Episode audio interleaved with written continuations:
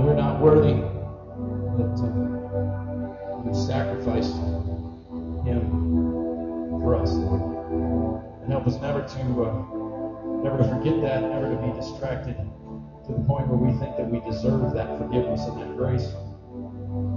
Help us to be thankful to you for every aspect of our lives. Uh, Help us to focus on you today, Lord, as the words present. Bless us as we. Amen. Amen.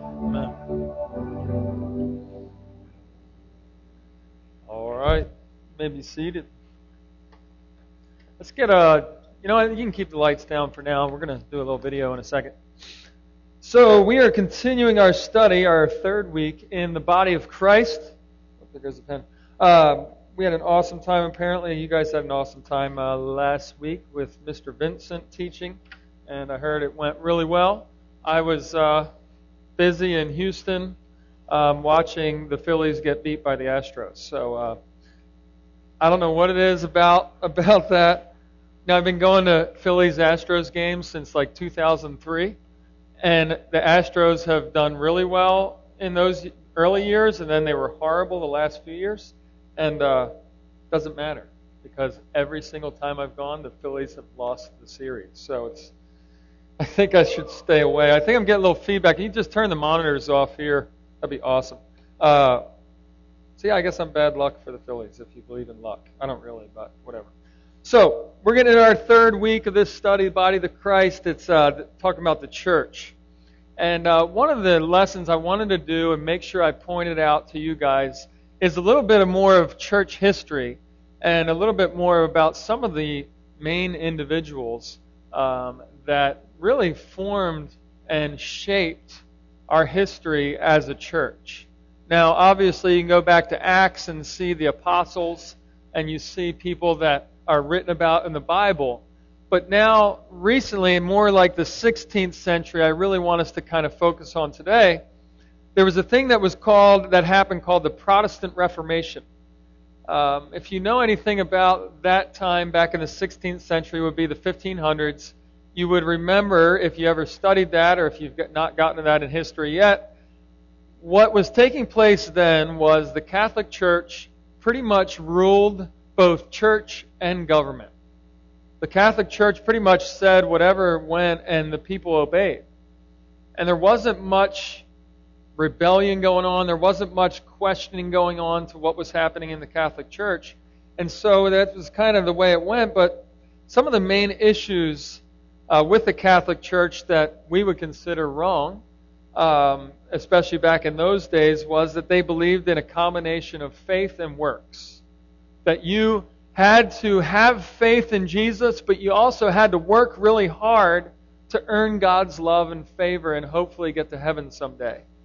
Um, another thing issue they had was that they not only considered the Bible without error, but they also believed that the Pope and the priests never sinned either. So there was some issues there where you had some leadership issues where they claimed some people in leadership actually were without sin. Which, if you really look into the Bible, you see that that's not true. Even the nicest, kindest person you've ever met has sinned before.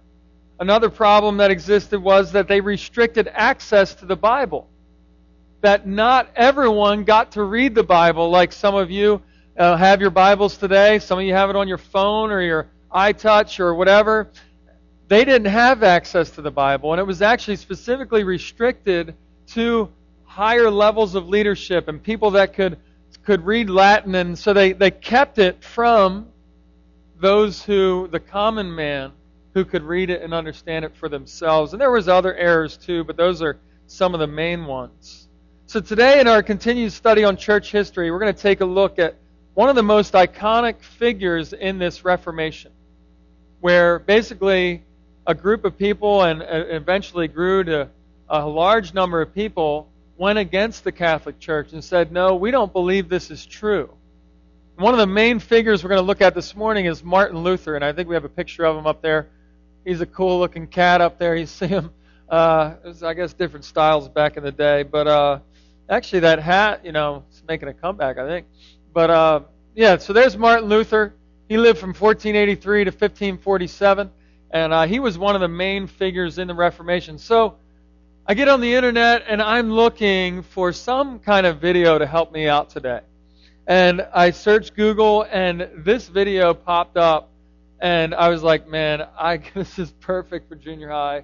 It's right up their alley, and actually, I thought it was kind of funny too. So uh, let's check this video out. I'll give you a little bit of history, background of this guy.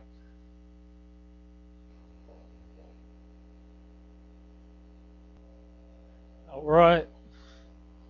Am I on?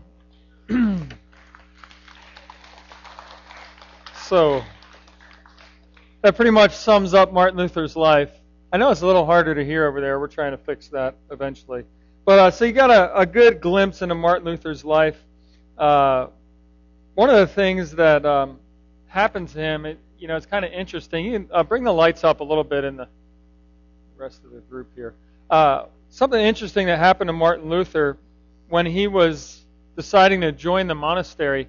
He really didn't have that in mind, like to go to be a monk. But he was actually caught in a thunderstorm. And during that thunderstorm, he actually got knocked over by lightning. And he fell back on his back. And it was kind of like this experience where it's like, if you get me out of here, I'll serve you forever. And so he's talking to God and he says, if you help me escape from this lightning storm, then I'm going to go to the monastery and serve you there. And God got him out of this storm.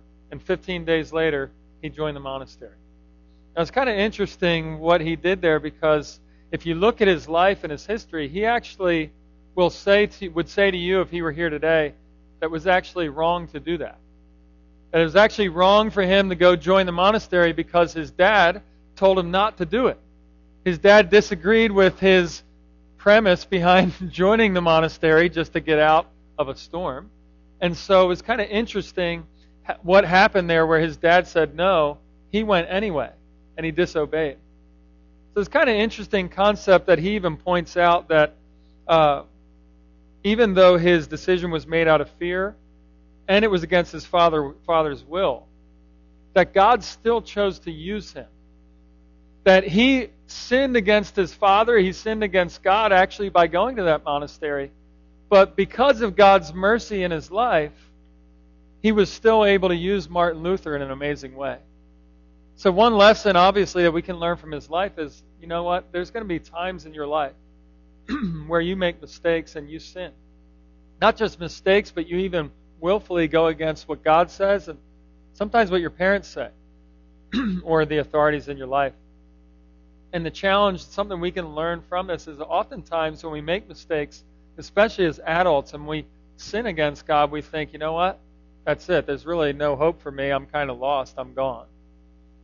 But God actually restored him, brought him back to a deeper walk with God than he ever had before.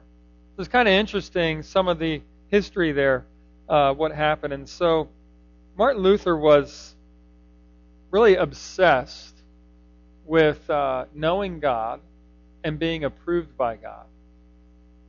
Do any of you ever struggle with approval by maybe somebody you know, like a parent or a relative or a friend or a teacher?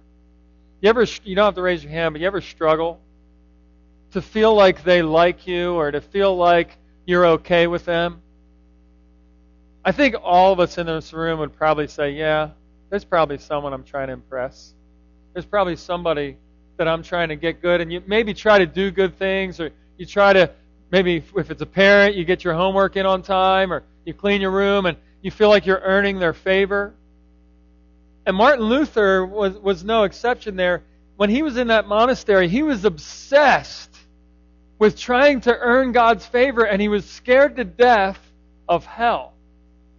Because what he was taught and what he believed was if he wasn't good enough, then he was going to hell. If he wasn't good enough, then the justice of God was going to come down on him like a sledgehammer and send him to hell. So he actually developed this extreme hatred for the justice of God. He actually started getting so angry. He even says, it's quoted that he hated the words justice of God.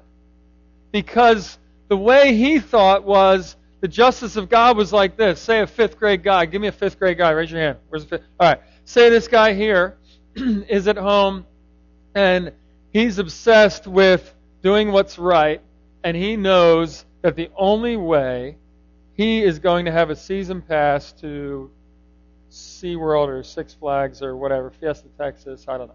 The only way he's going to get that is by doing his chores, like cleaning his room, uh, you know, helping out around the house and getting his homework in on time.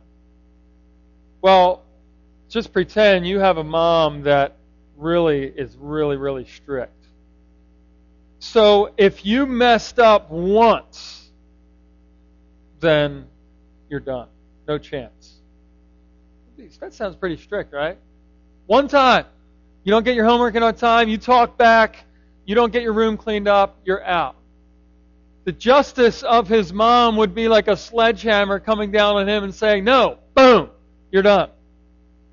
And if you take that to a higher level, to your walk with Christ and your walk with God, Martin Luther had that feeling that he would have times like a million when it came to justice of God because it wasn't, I'm not going to get to Fiesta, Texas. It was, I'm going to burn in hell.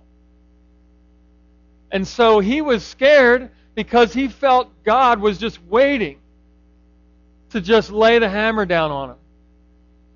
And the justice of God was something in his life that he feared and that he hated until he began to study a little more closely. He was so obsessed with this that one of the higher monks actually gave him the Bible to read for himself and to study for himself so that he could actually understand it and get a better grasp on what this means when it says the justice of God. A quote from Martin Luther here on the justice of God says, Isn't it enough that we miserable sinners, lost for all eternity because of original sin, are oppressed by every kind of calamity through the Ten Commandments? Why does God heap sorrow upon sorrow through the gospel and uh, through the gospel threaten us with justice and his wrath? So he was raging with this disturbed conscience, and he meditated day and night on the words uh, until at last, by the mercy of God, he paid attention to their context. The justice of God is revealed in it, as it is written, the just person shall live by faith.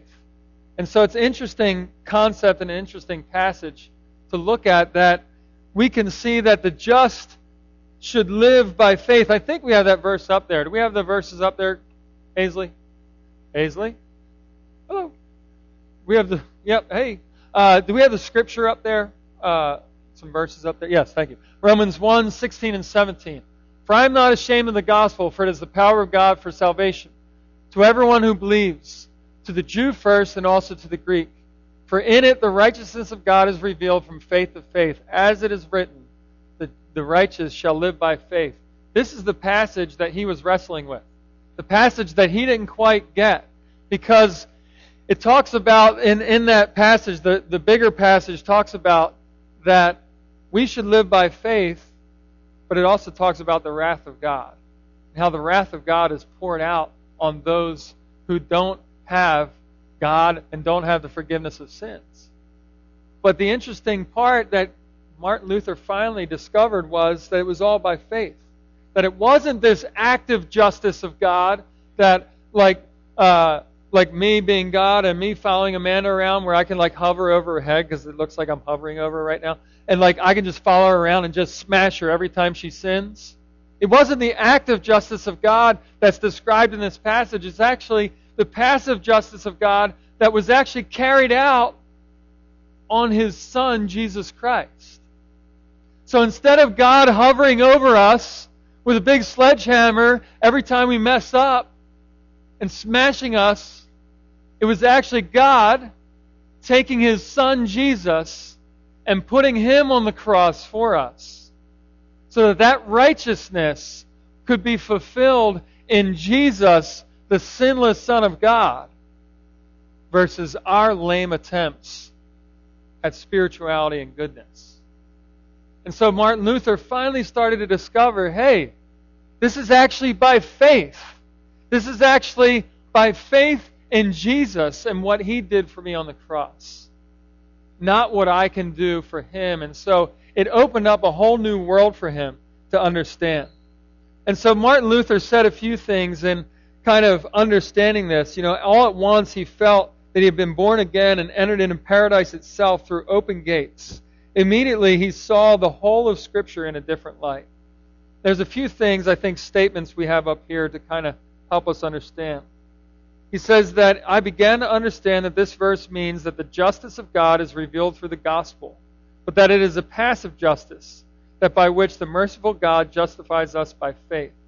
This means that God counts us as just, righteous, perfect, acceptable through faith in the gospel. Luther said that God clothes us with justice and righteousness when he justifies us. This means that the righteousness of God counts to us is not our own, but rather we are clothed in an obedience not our own. so it's important for us to get this and understand that you, look up here, everybody look up here, that you as a believer, if you've trusted Christ, that whatever you've done, or you think you've done, to earn God's love and His favor in action is like trash is like filthy rags. Whatever you've done to try to impress God by coming to church on Sunday, by being obedient to your teachers, by even sharing your faith on mission trips and serving others, whatever you've done that's in your own power to try to earn God's love is garbage. It's trash. It's worthless. But what the Bible says is that what you couldn't do on your own, Boys, listen up. What you couldn't do on your own, Jesus Christ did for you. That you are clothed in righteousness, the righteousness of Jesus Christ, God's Son. And so that when God looks at you, he doesn't see some middle schooler, fifth grader, who sins all the time.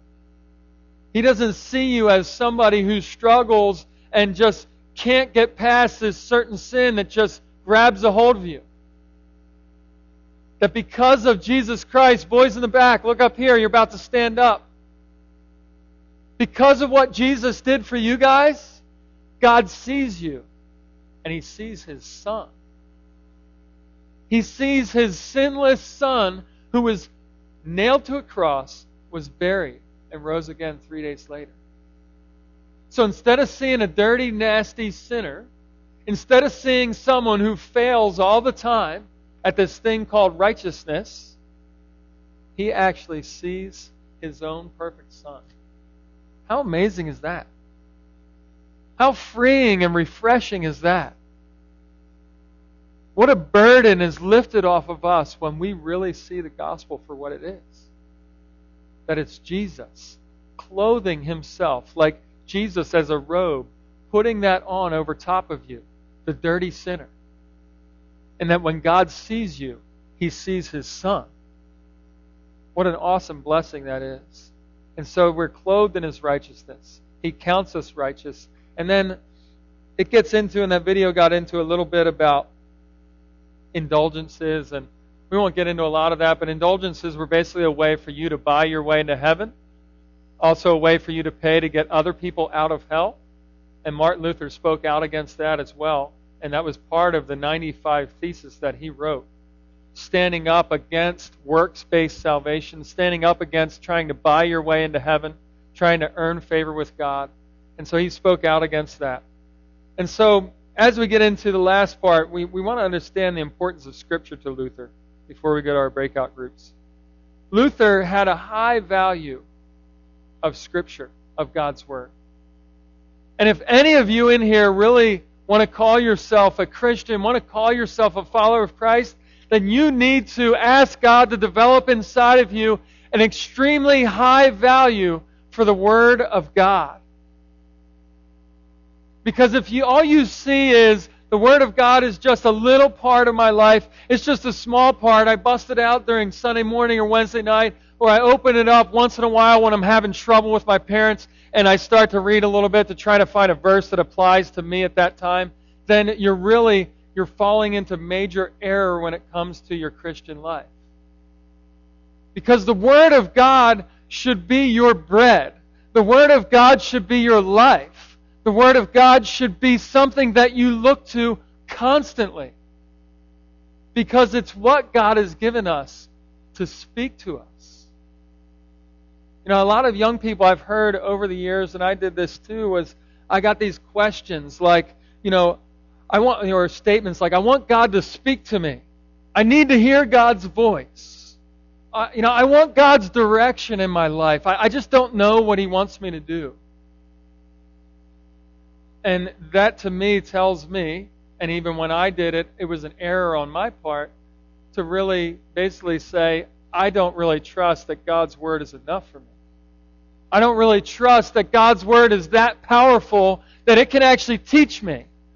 That what God's word says and giving me the Holy Spirit to teach me as I read it, you know, that's not good enough. I need something else. I need something better.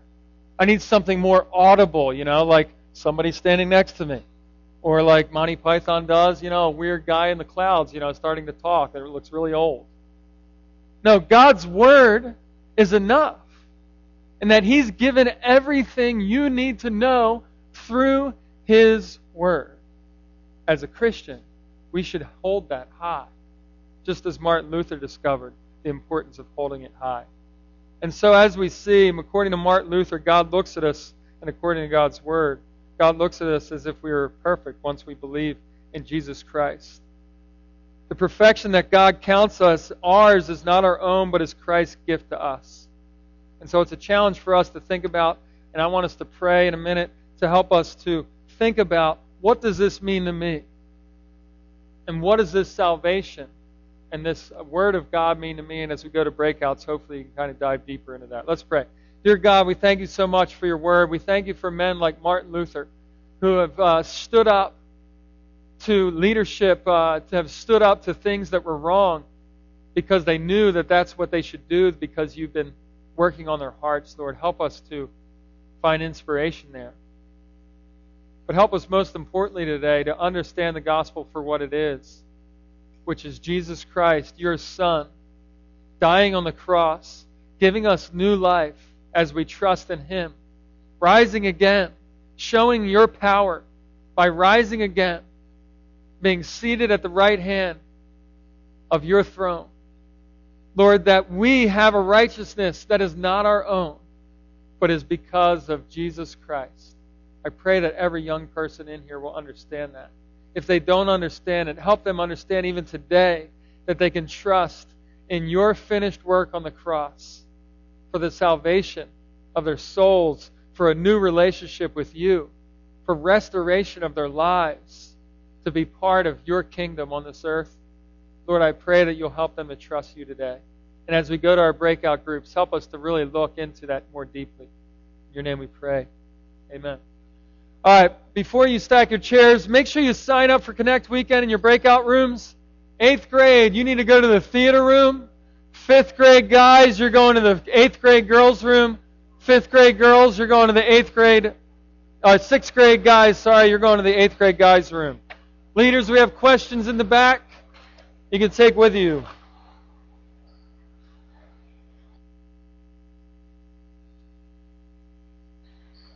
So, eighth grade, make sure you go to the theater room fifth grade guys to the eighth grade girls room, fifth grade, uh, sixth grade guys to the eighth grade guys room.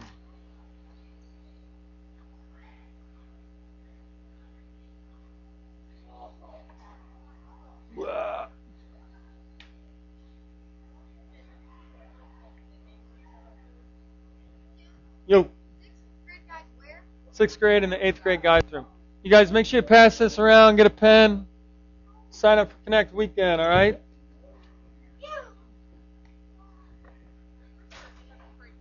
Uh, it should be the first door, the next, the next door over.